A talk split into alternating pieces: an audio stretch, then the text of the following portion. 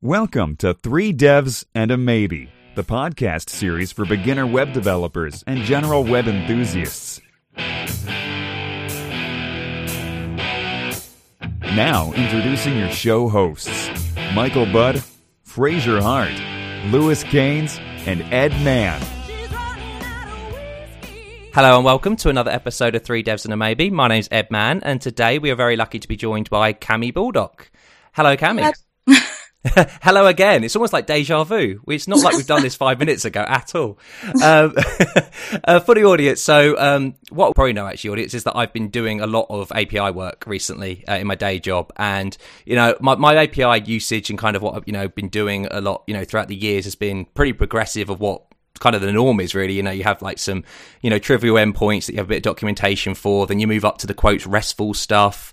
Um, you know, and then like now what I've been able to do is start looking into things like hypermedia APIs. Um, and, you know, obviously any new topic, any new concept, you know, you hit Google, you try and find out, you know, resources. And one of the good resources that I actually found online, and one of the well, one of the first as well, was Cami's uh, video uh, from last, I think it was um, late last year and yeah. it was a video talking about hypermedia APIs and going through them in a really concrete, you know, nice way. So I thought, why not try and get Cami on on the podcast to maybe discuss further and yeah, kind of yeah, talk about all these different concepts and stuff. So unfortunately, she said, you know, she was kind enough to. So hello, Cami. Hi, Ed. It's a pleasure to be on the show. Again, hello. um, yeah, so, so uh, how are things going? Oh, really well. Just sitting at home, about to geek out about APIs. So oh, yeah, it's looking good. good. good. uh, I, I, mean, I don't know if you know the format of the show. Typically, what we do is we kind of, you know, we have like a, a main topic, which is always going to be API, but it's, it's kind of nice to kind of get a feel for like, you know, the, the, the guest and how they got into programming. So I don't know if you mind like to maybe explain to the audience how you got into programming. Oh, sure. Um, I actually studied mathematics and then moved on to general engineering. And by the end of my degree, it kind of hit me that most of the stuff I've been really enjoying was writing the code to implement all the theoretical nicenesses. Was that in that MATLAB? Uh, presented with. Um, sorry? Was that in MATLAB by any chance? No, my God, I've written some like OCaml mathematics stuff. wow, that is and, cool. And my actual real like production worthy program that like got used by real humans, I wrote when I was 18 and it's like 150 pages of Fortran.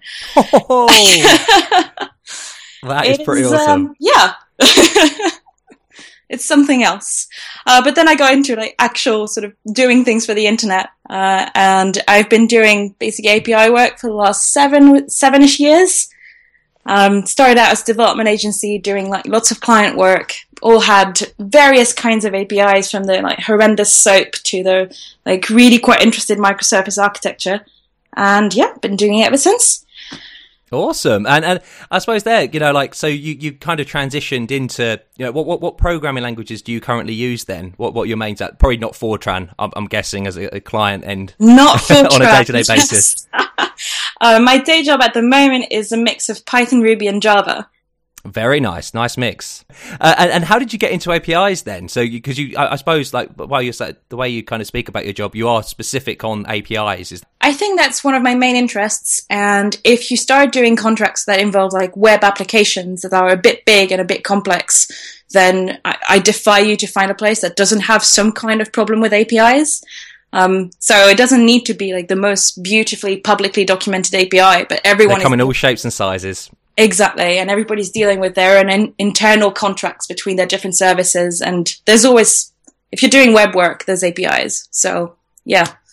I, I suppose the first question I'd like to ask about the APIs then is, where did you start off? Like, what, what, what kind of first APIs did you really dabble with? And, you know, the kind of, the most image, not, I wouldn't say immature, but the most rudimentary APIs you've seen in the past? Um, well, I think my first APIs were literally like really old SOAP stuff with, you know, get post requests and just trying to integrate with existing services. Um, that's kind of when, when I started discovering the, the, all the different things that were out there. Is just you have this list of services that you're trying to integrate with, and they all have their different specifications and more or less good documentation. I'm trying to make sense of all this and be like, oh, what does that all this stuff stuff mean? What am I supposed to do with this?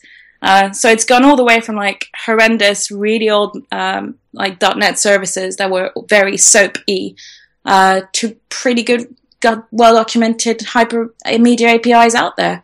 I mean, and do you, do you see a lot of soap in the wild now? Is there still a lot of it in the work you do? So, full disclosure, most of my current clients over the last two years have been government clients.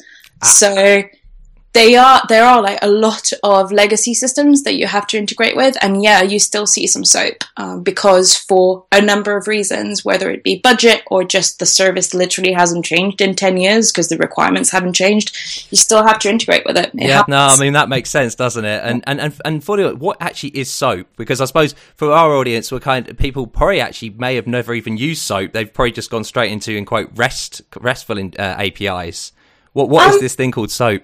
oh, well, SOAP is just like a way of writing XML. So it's an envelope and a markup language around XML, and it's you can see it a lot in sort of .NET services and some old Java services because that's how they used to write their web service domain language, and it's all like based on that envelope. Um, so it doesn't like necessarily go against the concept of REST, if that makes sense, but it's usually a sign of uh, it's quite an like legacy system. There, this is the markup that was predominant at the time, and therefore it is very rare that you see like proper resources and proper use of HTTP verbs yeah. on those APIs. Typically, just not- post. I'm assuming that you just get a post and they'll just do everything through that, even re-implementing yeah. things or, like caches. Or it can get even worse. Sometimes it's like all get. Oh no! You're actually modifying things, which goes against you know what everything HTTP status actually is. Mind-boggling. oh dear. And, and and then so yeah, moving on from that then. So you've got the soaps, then then I suppose you get these kind of ad hoc endpoints that may return some XML or some JSON, even some YAML, whatever. Um, you know, I, I suppose where where do you kind of see because uh, you go through these stages you know like soaps very much i feel you know is is as you say like the corporate kind of you know and it's a, it's i mean it's quite nice that you know it's got this idea of wizards and they can easily create skeletons within ides and then you've got that kind of way. And i suppose it's then there's the self documentation with types and things like that. And then you get into these ad hoc endpoints. Um, and i suppose from there where where when do you need like is there a need to move up to different ones or like do, do you find that there's pain you know like the reason why you'd move from soap maybe to an ad hoc one or to, from soap to a restful one so uh, the reason why you would move to one to the other is god it depends Haha. yep. we're going to start let's start a counter for the number of times i say it depends on this podcast and it's going to get really high um, so why you would want to move from like an old ish implementation to sort of a more restful implementation is more like who is consuming your API and what kind of like how many clients do you have and how like decoupled you wish to be. So the mo- main reason why people want to move like eventually move out from the sort of like swamp of the plain old XML is they realize that like a they want to have like a better use of their resources across the company and start having like the same kind of contracts on their different APIs. So that usually pushes the whole every single thing has ad hoc API endpoints doesn't mean anything to, oh, let's start defining our resources and let's, let's start using HTTP. Yeah, exactly. And then usually the sort of second step is they've started looking at, they start focusing on their like URL structures and things like that. And it's weird because sometimes people like get attached to all those like let's define all our names and our URL structures properly, then spend a few years doing that, realize that they've hard coded all over their different services all these URLs and that changing their contracts and changing the names of their resources and they have versioning problems and then it gets really painful at that point. Realize that all their things are too tightly coupled and then they start looking at hypermedia controls. So that they are going like the next level on their existing resources. And instead of saying, I promise that, you know, my post slash users slash cami slash appointments is going to do this, they're going to say, I'm just going to promise that I have this operation called get appoint, uh, you know, post an appointment to a user and like how I implement this, I'm going to define it in such and such a way. And you don't need to hard code all these details in your. That client. is, yeah, the hard coding has got to be. I think um, APIs is one of those things where anyone uh, you you talk to any developer, they said, "Yeah, I've built an API." And you know it's relatively easy to be able, and that's the thing, to be able to put up a simple JSON response to you know a request. And then I say, yeah, that's an API, and then it's the pain of realizing how you know, firstly, you've got this idea of you know documentation that you've got to write for the API, and you know with SOAP there is already internal documentation almost, and and with REST then you know you can kind of maybe gets a, you know like some kind of intuition. Oh you know if i'm going to get that resource it's just going to give it to me. If i'm going to put to that it'll, make, it'll patch it you know it may replace it you know and if i'm going to post it it's going to create it and things like that. But like you say moving up the scale and and, and there's something called the richardson maturity model i'm yeah. not sure yeah I, and i was wondering could, could you explain that like that's to do with rest isn't it oh yeah so it, it's it's a four level like pyramid, if that's even a thing. So the, your level one is you're in this, God, what's the name? The swamp of POX, they call it, which I find is hilarious. It's just you're in this like this plain old XML all over the place, and nothing is really properly defined in terms of resources. Your level. And would you would you put that soap soaps defined in that level? Is that right? Um, or is I that? Would I would put a lot of applications that use the SOAP markup yep. in that level, mostly because of usually it's their age, but you, you can use like you could use SOAP in a hypermedia AP, like that is technically possible to like do hypermedia. That would be pretty impressive. but but why would you? Because it doesn't support as much as all the other types of markups what you're trying to do. Um, anyway, so you've got your swamp of plain old XML and then you're moving up to the next level, which are resources, which starts looking at how do you handle complexity, uh, like divide and conquer your services, like not have one endpoint that returns everything, but starting to define your business in terms of like concepts and resources, like your users and your appointments and your whatever the hell you're building. Um, so at that point, it, some people like map it really well to their domain um, so you start having things that are the correct names for the business and they start making sense to people. Um, and then on top of that, once you have defined your resources, the next level is using HTTP verbs. So it's sticking as close as possible to the HTTP like standard set of like get, post, put, delete and handle similar situations that would happen to a, a, specific resource in the same kind of way. So if you have a user, you can, you know, get it, post on it to, um, to add information or delete it. And once you're done with all that, then there's the glory of rest, which comes at the highest level, which is hypermedia controls. So doing level zero to two, or uh, or you know zero like one, two, three, and four, uh, one, two, and three, you know, POX and then resources, and you're not at rest then. Is that not because because I think at the time of perceptions, everyone thinks I'm now restful. I've now using the verbs, and I've got these amazing resources that have got these lovely names that I'm so attached to, and, and things like right. that. So, if you take rest as this is what is defined by Roy Thomas Fielding paper and the Fielding dissertation, then no, you're technically doing rest if your API doesn't have some kind of discoverability and some kind of way of making your like whatever protocol you have a bit more self-documenting. Um, that's a very hand wavy way of saying it. So yeah.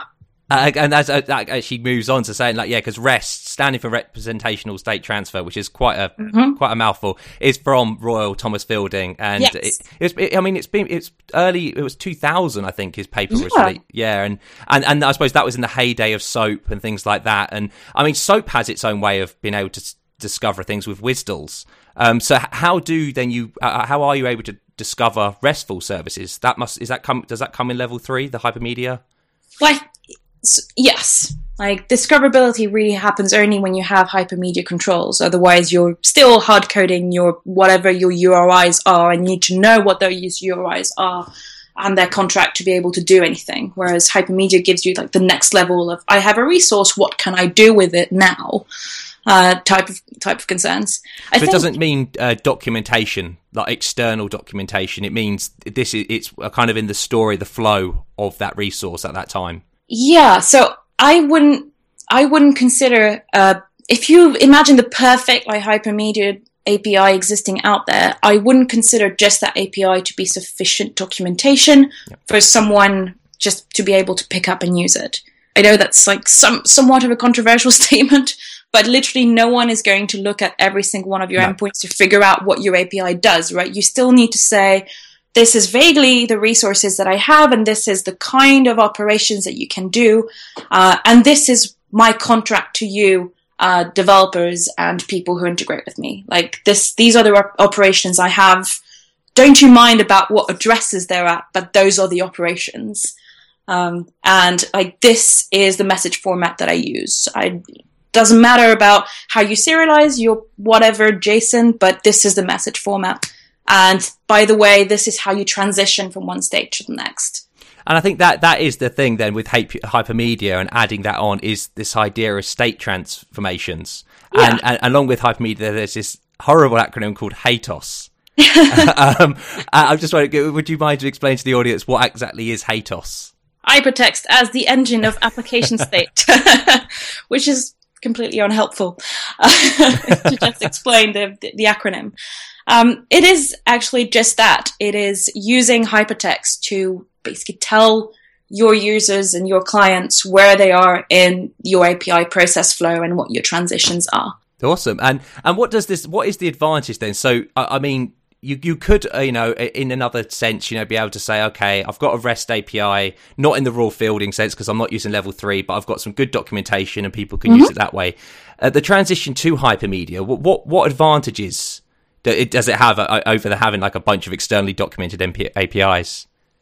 Right. Or so endpoints, sorry. Yeah, it depends. um, so if so a lot of APIs, you're sort of mapping some kind of process, right? Your user is trying to accomplish something. The usual, like, boring example is booking an appointment. But I think about most APIs these days, you're not just trying to read one piece of data, you're just like actually interacting with it in a sensible process type way. So what you don't want to do, for example, in the book an appointment example, is tell all of your clients Okay, so first you need to get the like person you're trying to book an appointment and this is the hard-coded URL that you will use. And then once you have that person, you will look at like that field, which is their user ID, and then you will look at their availability. So that's this other API endpoint. And then given their availability and yours, and you can post to this third API endpoint and figure out what's going on.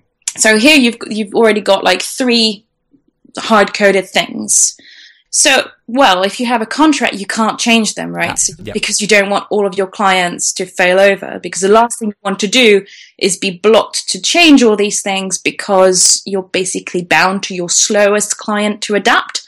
So not only is it painful for you, but it's also a pain for your clients. So what you can do here is say, all right, so there is an operation where you can book an appointment with a person, and this is the name of your operation.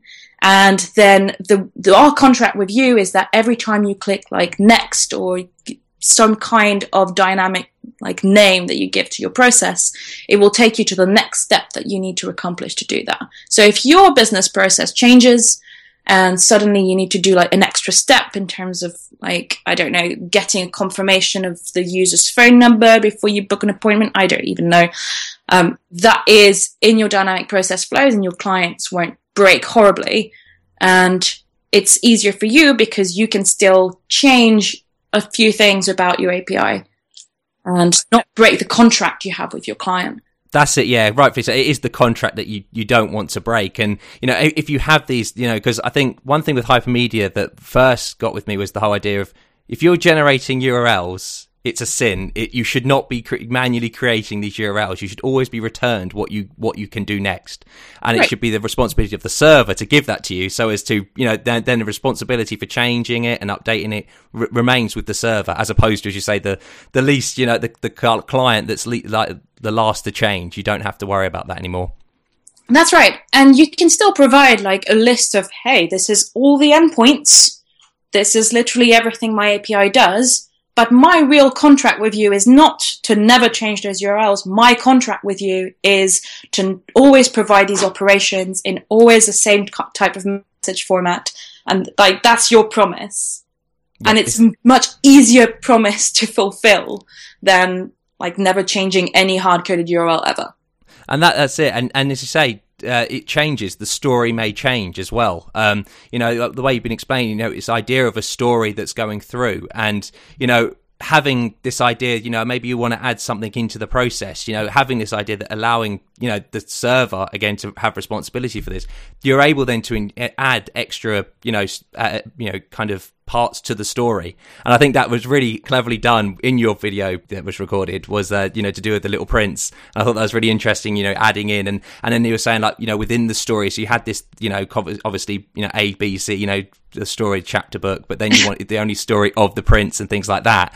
I thought it was a really well, well put. Right. I think I was trying to find an example where essentially you have this concept of resources and things and the way you want to navigate them is going to change but you never want to break the whole i want to be able to read my book and go from page to page and be fine with that.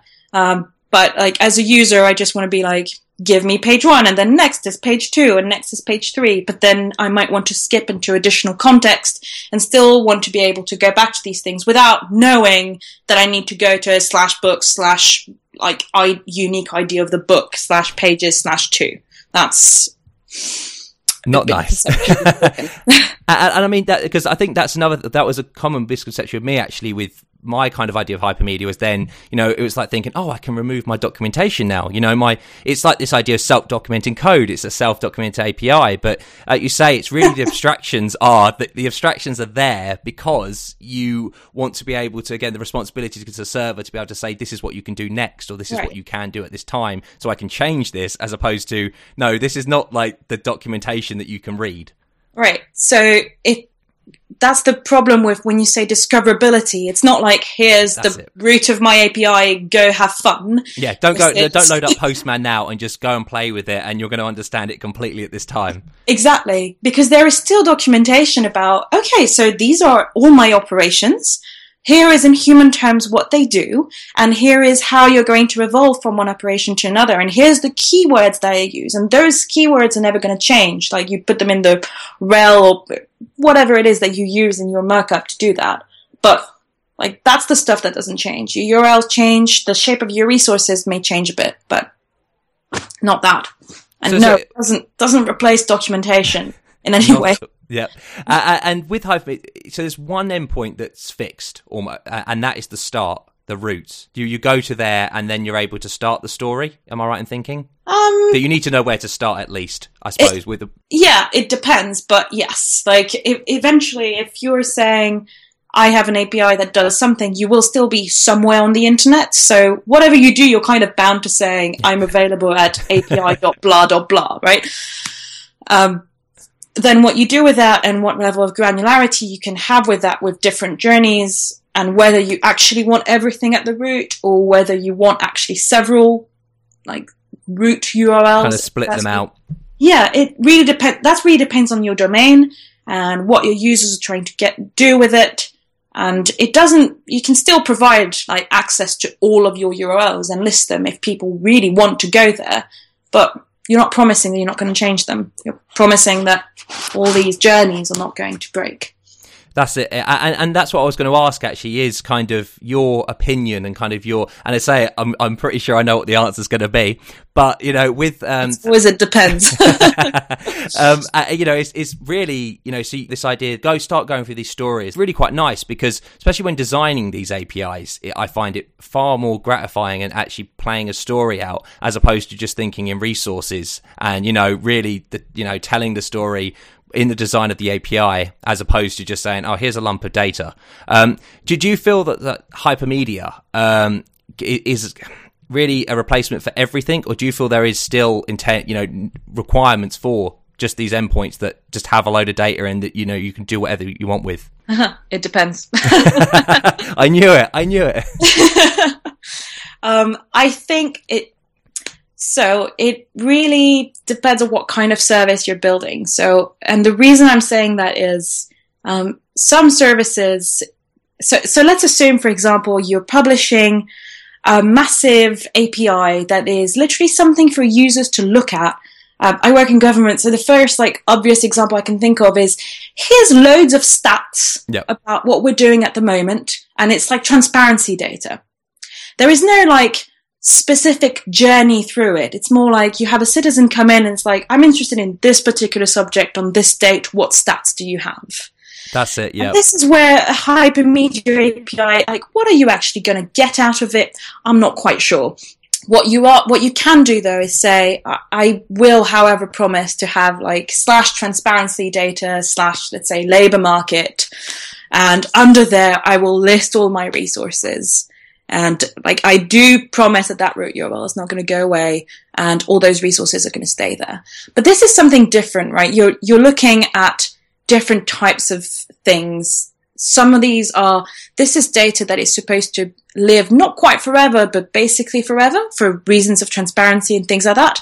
And some other APIs are not about forever readable data, sort of encyclopedia of the internet type APIs, but rather my user is trying to do this operation with me and I'm going to get them through the process. That's it. At this time, that's what they need to do. Exactly. Yeah. And some domains never change and some domains change all the time. So your business operations are going to change all the time. But the fact that, for example, you have uh, a list of postcodes in the UK or you have a list of police stations mapped to postcodes you don't need a hyper, you don't necessarily need a hypermedia API for that. You just need, you know, slash police station slash postcode. It gives you your police stations. I don't know.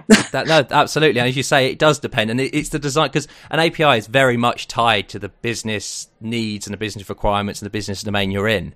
Um, and, you know, adding this kind of hypermedia stuff on top only plays, a, you know, a you know a good part you know only adds you know value to the, the actual you know finished product if yeah. you do have these stories so, and I also argue that so hypermedia is sort of seen because you see the public API documentation.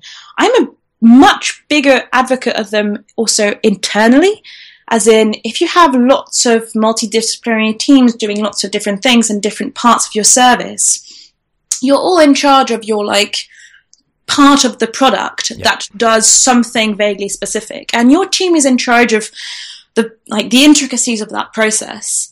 And so what you want instead of, you know, if your process changes a bit, you don't want to bother like seven of the other teams to change their code. What you want to do is provide something consistent for your code to be decoupled from the rest of the from the rest of your product.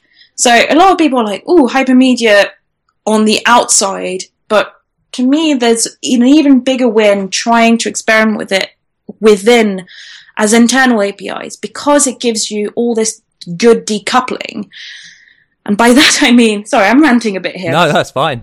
Um, but if you're sort of starting to work with basically more than five developers and you start having a multiple number of teams working on the same product, eventually what happens is you you want to have your little like domains of expertise within your product and the, the best way is having a good internal contract and not having to like duplicate the work all the time between the teams. So the way I've seen hypermedia APIs work really well is facilitating that, is facilitating your multidisciplinary team to just go along and work on the product and refine the business process and change the code as a team without breaking everyone else's stuff. And in that way, your thing is still vaguely like deployable quite independently from the other services and it, you're just shipping things quicker that way. And there is a lot of talk about that inside like big uh, companies and bigger services simply because we're looking at either like I know that microservices is the buzzword at the moment, but a lot of people are trying to see how they can, you know, be able to do like continuous integration, continuous deployment, and deploy them multiple parts of the service independently. And having these contracts that you know are hypermedia APIs instead of hard coded things is a way to facilitate that. Absolutely, and and with that, then because you've got hypermedia APIs, um, then it's obviously the technologies that are, have been implemented to help facilitate that, um, right. and there's a lot of them. Um, yeah, and, and, there's you know there's no agreed upon standard. If I'm right in thinking at this time, it's really you know there's a couple that you can choose from, a couple of big players. Um, I'm just wondering if you could maybe go through some and like, kind of what way where what experience you've had with them. Right. So this is the let, us we're diving in right into the cons of hypermedia APIs because, like, my God, there's a lot of stuff out there. It's because um, it's become a buzzword in itself, hasn't it? As you say, microservices has. Hypermedia is is very much that as well, where people say it, but then they probably don't do it, or they probably just think of it as the tooling around it, as opposed to the philosophy of it being these stories, and the idea is to break up this yeah, responsibility. I kind of feel like most of the technical buzzwords, though, that that's the case, right? There isn't million definitions of agile and microservice and hypermedia, and everybody's got their own flavor going on, and it's all a bit difficult to make sense of it. But so internally, like the choices that you have to make when you decide to go hypermedia, it kind of depends what you have already in place and where you're going. So the big players in terms of actually formatting, um, like, yeah, the, the, oh, how, how would I say that? So the big sort of formats that people are playing with, there is uh, JSON LD, there's HAL, uh, collection plus JSON and Siren, and there's even like Uber, and there's JSON API. and it goes on and on and, on. There's all these buzzwords uh, kicking around. Um, but essentially, you're you're making three choices uh, when you're actually choosing technology, and I don't believe they need to be essentially the same one for the entire company or the entire product. Um, so the first choice you're kind of making is how am I going to describe my data in my service? So you're looking at sort of JSON API type definitions or JSON schema. And the next part you're going to do is how am I defining sort of the hypermedia structure of my API? And there you can look at JSON LD and HAL collection plus JSON, Siren. And then finally, you have to make the choice of if I am to implement, let's say, prototypes and trying to design those APIs, what kind of markup language can I use to communicate these possible changes to the API that I want to make uh, so that everyone can have a look at it. So that's the RAML API blueprint swaggers of this world. Um, so back back to where I started. So if you look at uh, JSON LD, for example, my experience of it, it's been really great once you have an existing, and I'm going to put RESTful between massive air quotes, though you can't see that because this is a podcast. Uh, it's great for augmenting existing RESTful between air quotes APIs uh, without introducing breaking changes. Um, so it's kind of a good way to go from, all right, I have my resources and they're returned as JSON, and now I can self-document my API through this specification. And if I want to add actions onto that without breaking my existing contracts, I can also get, look into Hydra as part of that, where I can define my actions uh, as part of that, and there's all kinds of schemas around that. JSON LD is great for transition, transitioning, but it is not the most lightweight thing you can do. So I've used it successfully on small JSON APIs that had tons and tons of resources where we wanted to augment just a few of the endpoints. Right. Uh, with a bit of documentation and a bit of like, this is my next action. Um, but without wanting to overhaul the entire product. Without, yeah, without. So this wouldn't, as you say, wouldn't break, do any breaking changes. It would just enhance. Exactly. To, yeah. So I, the couple of ones I, I really enjoyed doing was so we have this this business process that it was breaking all the time because there are lots of legal changes or policy changes around how you do this operation.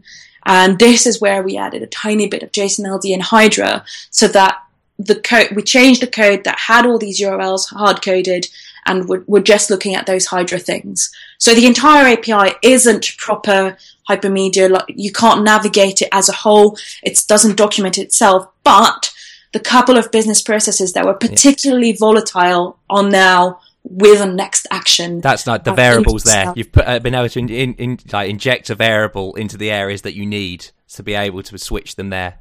As. Yeah. Way. So yes, this isn't the most consistent design across the endpoints.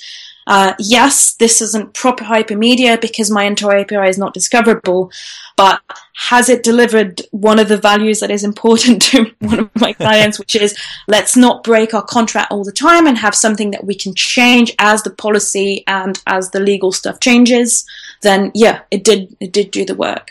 So I would recommend that for, I have an existing thing and I kind of don't want to overhaul the entire thing because it would cost me way too much time and money. But I want to transition slowly to doing that. Would would the transition would it eventually need a full you know a full rewrite, or would this be able to be a, tr- a small transition? Would you slowly be able to bring up JSON LD uh, LD to the point of the next step, or so I've had two examples. One of them was it was so massive that there was no way in hell we would have the resource to do it. and that sort of solved the problem. And there were a lot of very highly used endpoints and a few endpoints that we unfortunately couldn't get rid of because we had promised those URLs. This is why you don't do it in the first place. um, and the second one was really interesting because uh, so the lawyers and the policy people who were looking at the process thought that was this was really good and we should do the same things with the other endpoints. And then suddenly we JSON LD the entire thing, and that was awesome.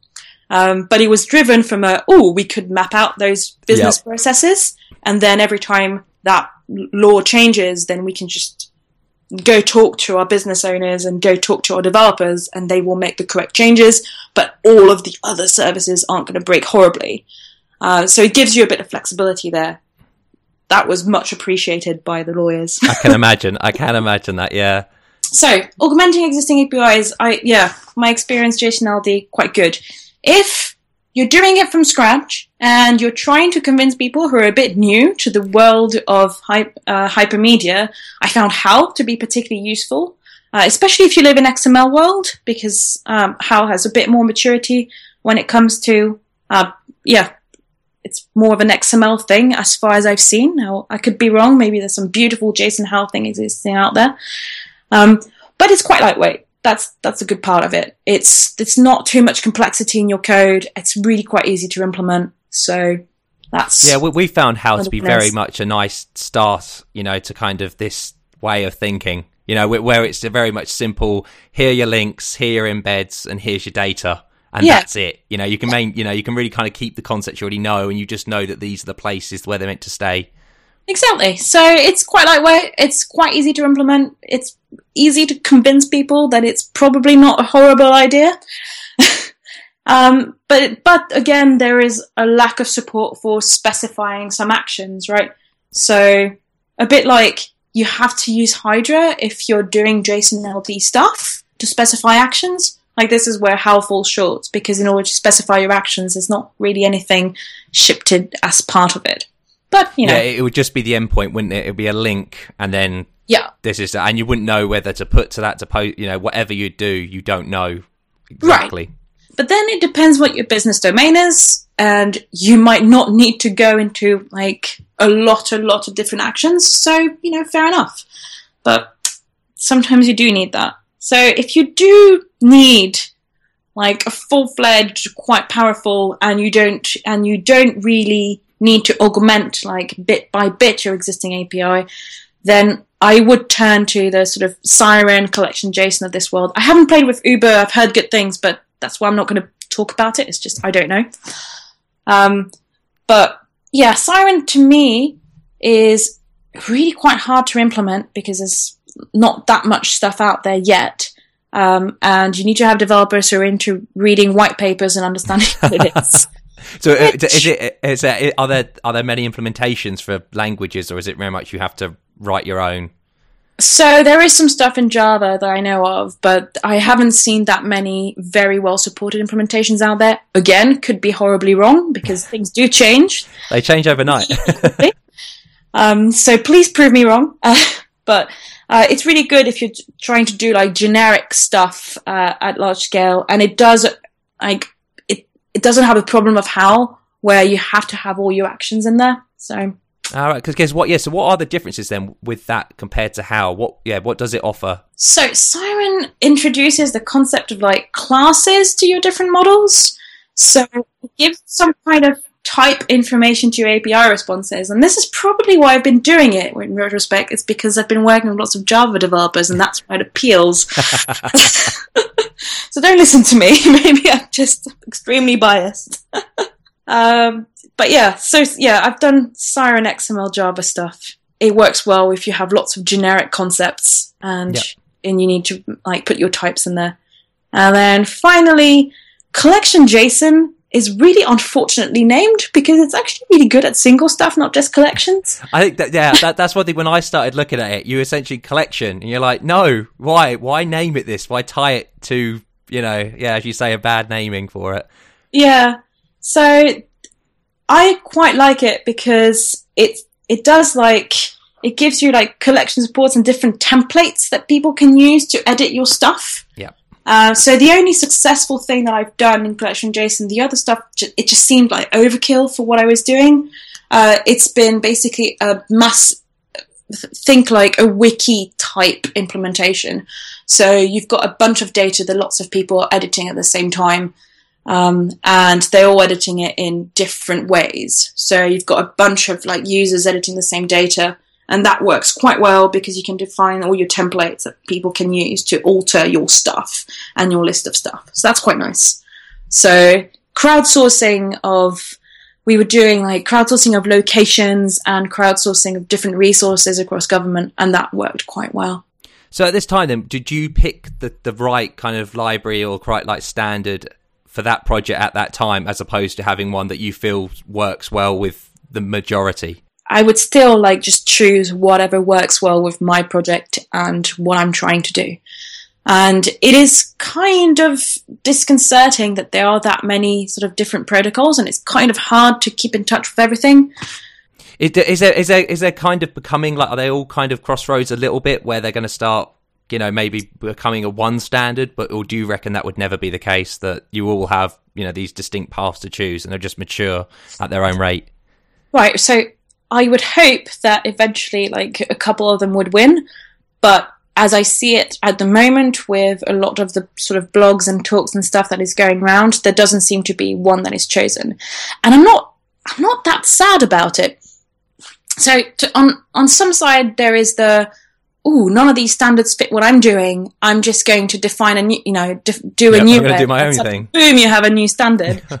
Uh, With a cool that's- name, and there you go, and a GitHub repository, and it's out there. Exactly. It's just there's a classic XKCD cartoon about that. It's great.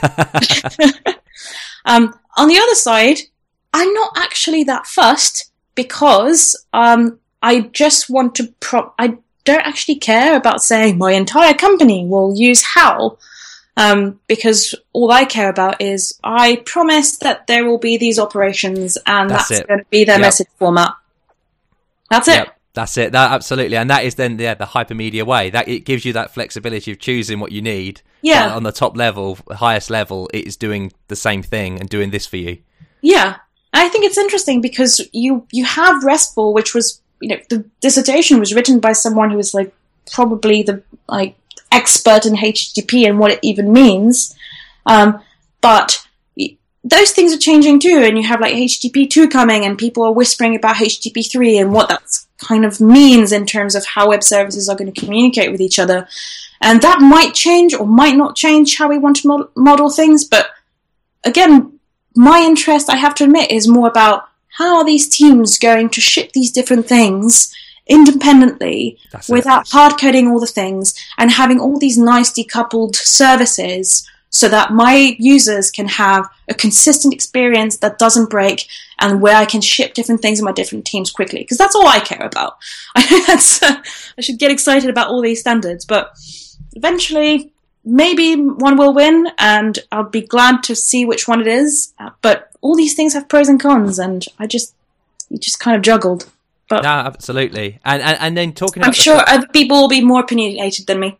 no, I, I think it's the best way of being. Really, is you you know, it's again, it, it, it's almost like you can kind of transition to programming languages. People are very passionate about a programming language, but it's the problem it's trying to solve. It's a tool in your belt that you're using, you know, as opposed to I care only about I'm only going to use HAL. That's all I'm going to use.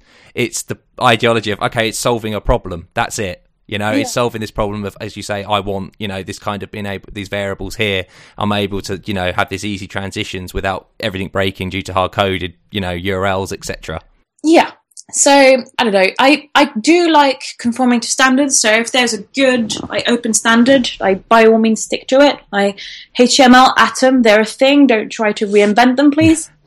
but when it comes to all these things that aren't yet like proper standards, all I care about is yeah, we're just going to stick to a message format. Don't implement a corporate rule that sort of has crazy rules about how you should write URIs and crazy rules about what resources should be named what. Like, I was wondering about that because now with hypermedia and this idea that you're, you know, essentially passing the URLs to the to the client now, the the idea of a pretty URI doesn't really matter anymore. People used to spend so much time on crafting these perfect URIs.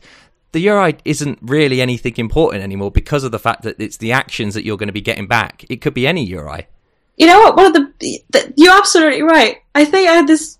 Uh, I think it was a few months ago. I was in this like we're trying to design an API together, and I think a couple of people were like arguing about what the URL should be, and I was like, "Don't get yeah, it, it, you don't. It doesn't matter. It really doesn't matter because you know. Uh, uh, I mean, what would happen is you'd kind of uh, like baggage on the fact that oh, but the URI's got to make sense because it's again, it's this kind of intent of the action that's going to happen. it's like, well, no, we've got this perfectly good thing here now that clearly expresses that, as opposed to baggage it onto the fact that the URI needs to because yeah. people. So no, I, I, it is a, yeah, a much will, better way. Actually argue that I just want my operation name to be in plain English, with words that people can understand, yep. and that that operation name is documented somewhere. That's it, and no, and, and you shouldn't care about the URI because you're doing it wrong if you do, because that could change, and you don't want that. It depends. it depends, and it does depend, and it does depend. That should be a caveat on everything. Yeah. um, and moving on from that, like the third thing you mentioned was the API design tools and tooling around it, because oh. um, you've got the, you know, you've got like the idea of JSON LD, and you've got the ideas of the collection JSONs, etc., like that, and and designing these APIs has really become more of an I would say not an art that sounds a bit but kind of more more more a lot more work has gone into them. Because you start caring about the fact you know I've been able to I mean I suppose maybe my my naivety of the APIs I've once you know done where it was essentially in the soap world you just oh yeah just create this you know and it would just do a wizard and it would generate these skeletons for you and that's your API as opposed to then oh it's just dump a load of JSON out. Now it's kind of thinking of stories and actually like API driven development, essentially, you know, mm-hmm. where you're designing these APIs up front using tools such as RAML. Uh, I'm just wondering, has that, you know, I know that you've been working a lot in the API space, and do you really think, I suppose you do actually think about the API first? That is really the port of call, where, you know, get a good solid API down first, and then you're able to work from there. Um, I would actually argue that's the second thing we do. So the first thing is like, what even are we trying to do? That, no, yeah, that, that that is a good argument. I'll, I'll, take that. I have, I have fallen guilty. I can admit publicly that I have fallen guilty to the whole like, oh, we have all these resources and there's all the cool things we can yep, do. It's quick, exactly taking that skip. Yep, that's it. Take a skip. Yeah, skipping the step of what we're solving. Yeah, do I even need an API in the first yeah. place? Is the first thing you should think of yeah, this is why it's so great to work on teams where it's not just you know developers and you you actually have lots of like business people and well, that's that is it. Yeah. Because because eventually it's like someone may think, oh, you know, oh, I'm going to be able to, to craft this thing. It's like actually, no, you just need a pencil. That will solve this problem. Here's here's the problem. Oh, you don't even need a computer program. Here's a pencil. That will solve it. You yeah. know, it, it, it's horrible for us, obviously, as design as developers. We're oh, but we've got to use this cool thing, and you really do just skip. I mean, a lot of our solutions obviously do need programming and do need these skills, but some of them don't. And it is, as you say, it's hard. Like me, I just skipping to the fact, yeah, just we need to build an API. So yeah, yeah, I think, haha, it depends. well, I do say that a lot. Um, so the way that I've I've seen API designed, like on literally on whiteboard and sort of writing down your eyes and looking at all your resources and stuff. Uh, and I found that sort of moderately useful if I have no idea what the domain actually is and what data is available there. But in the real world, I hardly find that useful. Uh, so usually it's about like, okay, so what are we trying to do? Uh, we're trying to, you know, do this operation that will need a number of things across a service. And then you start identifying like, oh, uh, so for this I will need authentication, and for this I will need my user, and I will need my booking service, and I will need all those other services. And at that point, you start looking at what operations you already have defined on those services, and whether it's just you're going to use those, or whether those operations need to be tweaked in a way to like support your new thing. So it usually ends up more in like boxes of what is the different steps of your business process and where is it going to go between all your different services before you can do something, give something useful back to your client. And yeah, there is a bit of like what is your client API looking looking like, and how are we going to document that new process? Uh, but to me, most of the work is more like who am I supposed to talk to in this world? In what order am I going to do things? How What's do I story flow? that none of these things break the other services? How do I make sure that this is like vaguely performant and I do get back to my user eventually? you know, that's talking I, about performance. Actually, is a good thing. Like, have you found that kind of adding on this level of hypermedia has that been more performant or less performant have you found that it or, or just the same as you know kind of these big dumps of data etc um i i it depends i am going to say it probably depends no i don't think hyper i don't think hyper the, the use of hypermedia and non-hypermedia affects the performance of your application per se uh, because you know you can go from one step to another using Rails, or you could just hard code URLs, and yep. it's still the same code running behind. Um, but in terms of helping your developers think about how they do their services there and their internal APIs, that can have interesting consequences.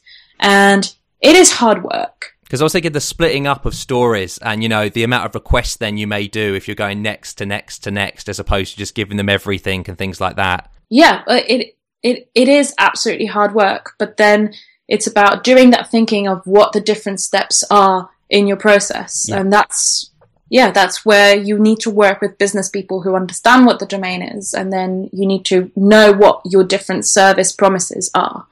But it is actually easier in a way to do that in a, in a world where you just have loads of services with a few operations on all of them. Because then you just have your your, your tool belt of here's all my operations. I don't actually care how they're implemented, but here's my operations, and here's how I can deploy them in this order vaguely to make these things happen.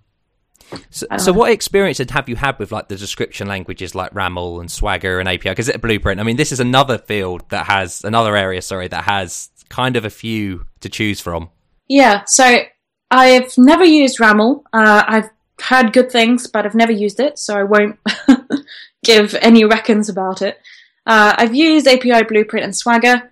Um, the main difference I found is just like Markdown versus JSON, but both were open source and both you could generate your documentation from your code and th- that was fairly useful. Um, I think Swagger I've struggled with recently when I've moved from here's a bunch of resources with operations and started doing a bit more like and here's my next action and things because Swagger doesn't really support that. Um, so that's where it fell short for me and kind of same with API Blueprint, Blueprint even though they do have a bit of support. Um, I have no particular opinion about which one you should use beyond what is like the thing that your people who are going to design the API understand well? And if it's Markdown, then great. And if it's JSON, then great. And if it's YAML, then great. Um, that's it. Yeah, that's not exactly. No, I, I, no, I mean that's that's true. I mean they are very similar tools, aren't they? And each have maybe a couple of pros and cons of each. But yeah, as a sort of a kind of yeah generic thing, they are they're solving the same problem. Yeah. I mean, it, I mean, suppose getting to a codified prototype solution of things like do, do you generate? You know, would would you go and use these description languages and tooling to generate a, a mock in quotes API that you then use, or do you prefer to build up the API? You know, in the real in the language you're going to be using it. Uh, it really depends how quickly you need to to build things and how sure you are. Um, yep. Like if if we have time to sort of build mini prototypes, then great. We'll just bash out a really quick API and see what happens. Uh, but if it involves like lots of people and I need to communicate my point clearly, then I'd rather have a bit of documentation and we can all look at it together and decide what's best to do. Um, I think the interesting parts in these is they are tools that enable you to have that process of thinking what That's you want to do. Yeah. They aid discussion like, and things rather like that. than this is the be all and end all, and if you don't use Swagger, uh, your service will dissolve. I don't know. Uh, that's not a thing. no, I, I, mean absolutely, yeah. It, it, aids, as you say, the discussion. It, it, sparks the discussion points that could have been happened in uh, maybe a prototype, but maybe happened a bit quicker because you were thinking of that, you know, process in yeah. an earlier time. Um, and like, because as you're saying, like the moment you you know you're working with Python, Ruby, and Java, I'm just wondering, just kind of at a more high level there, what, the, what kind of you feel has the, what languages have the most what what kind of is the feeling within each language? Because I, I, I, kind of feel maybe java's more prone as you say to the the corporate soap based ones whereas you know ruby very rest i mean rails was have its own concept of rest and ability to do rest apis out of the box i think. Uh, it has resources and uh, implements sort of the get post put delete stuff on resources out of the box uh, it doesn't do rest rest out of the box with, without a bit of thinking. It is possible, uh, but I think it's possible in every language. Um, at the moment, it so happens that uh, like the bulk sort of corporate stuff, yeah, is written in Java, but then and we do a lot of sort of sketching and prototyping stuff in Ruby and Python when we need like super small services that we want to play about in. Um, I don't feel I feel like all these Java is corporate and you know Ruby is blah blah blah. That kind of comes from history and it comes. Yeah, uh, it is true. I mean, I am, but it's a bit tongue in cheek yeah. there when I say that because I mean Java has grown well in the last couple of years, and I think it's it, again it's it's a tool, so it's how you're using it. So you yeah. know, obviously people may pen Java as being you know this kind of boring old moving machine, but it's because you're having to use it in that sense. Maybe Ruby, if you started using Ruby in a corporate setting, you know where you you have a spec and you can't change it because you know th- there's value in that still you know that way that program was running t- five years ago. Yeah. I it would be the it, same.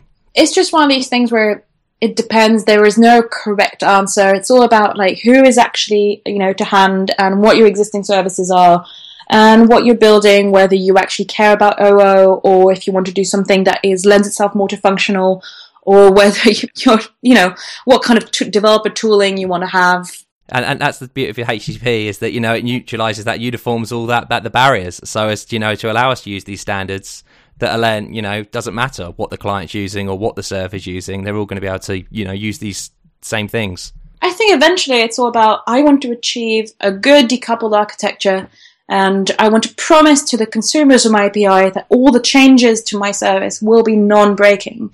And the way I will honor that, that promise and I honor that contract is by implementing those different things you can do with hypermedia that enable you to work like that instead of having to deal with versioning and having to deal with breaking URLs and all that horribleness. That- so, so another thing with hypermedia, and that is obviously versioning, because as you say, you don't want to break URLs. So what you do is you say, okay, we're going to have to support version one, we'll bump it up and have version two, and it's brand new, and it's got all these new URLs and etc., and it's got this new documentation.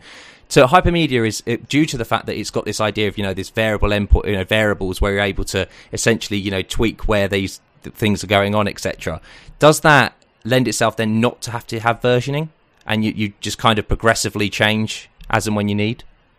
Like, yeah, basically, it depends, but yes. Yep, that is that is the aim. That is the percent sweeping. It is impossible to have versioning. Sometimes your business changes so much that you can't even support an operation they used to support. So obviously, you're going to break your contract there.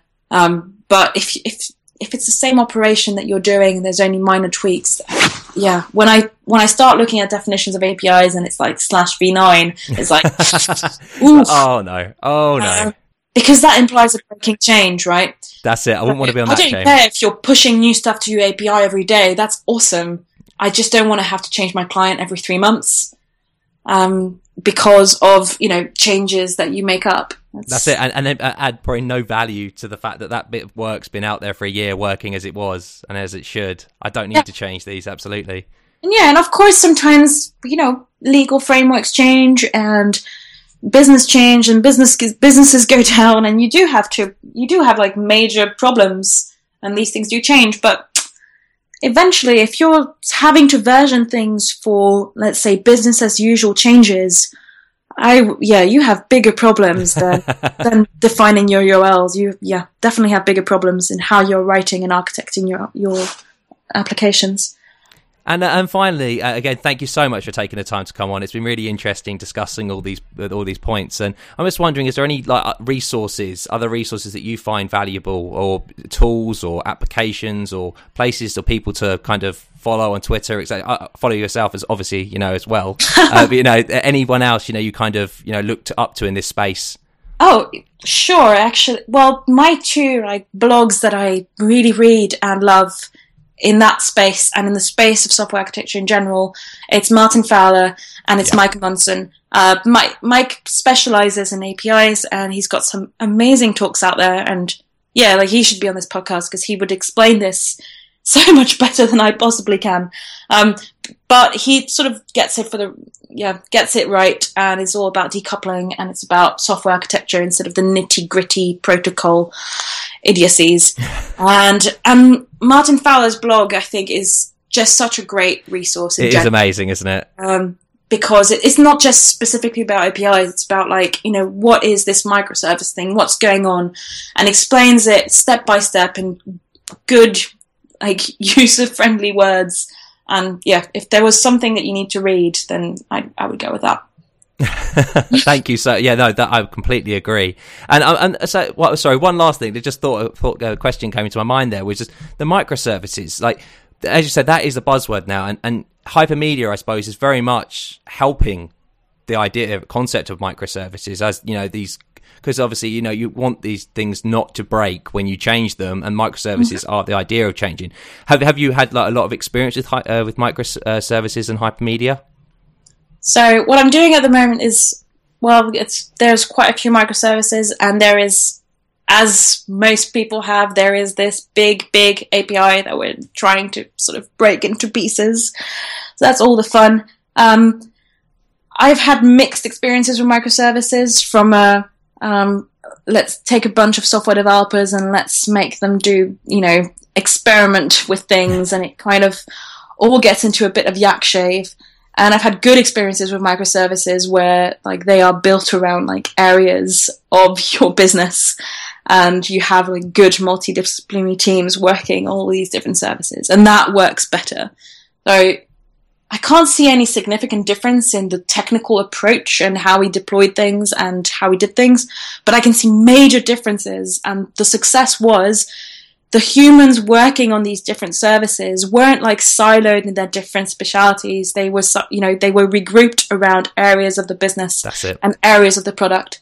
And suddenly the same types of technical choices that you have available become the correct ones because you're deploying them in a good way because you're interacting with the humans that you work with in a good way. Because that's all what it comes to, right? You can I talk absolutely all the protocols, but eventually the hard stuff is how do you carve up your teams well? How do you get all these right disciplines of the right teams? And how do you get all these people doing work semi independently that all contributes to the core product?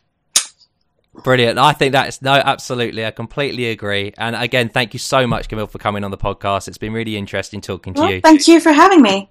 and sorry for you know a deja vu moment having almost. It's almost like we had to have two introductions. You never would guess on this recorded episode now. But yeah, that's for the ether. All right, then, audience. Well, it's been another great episode of Three Devs and a Maybe. And yeah, I'll speak to you next week. Goodbye.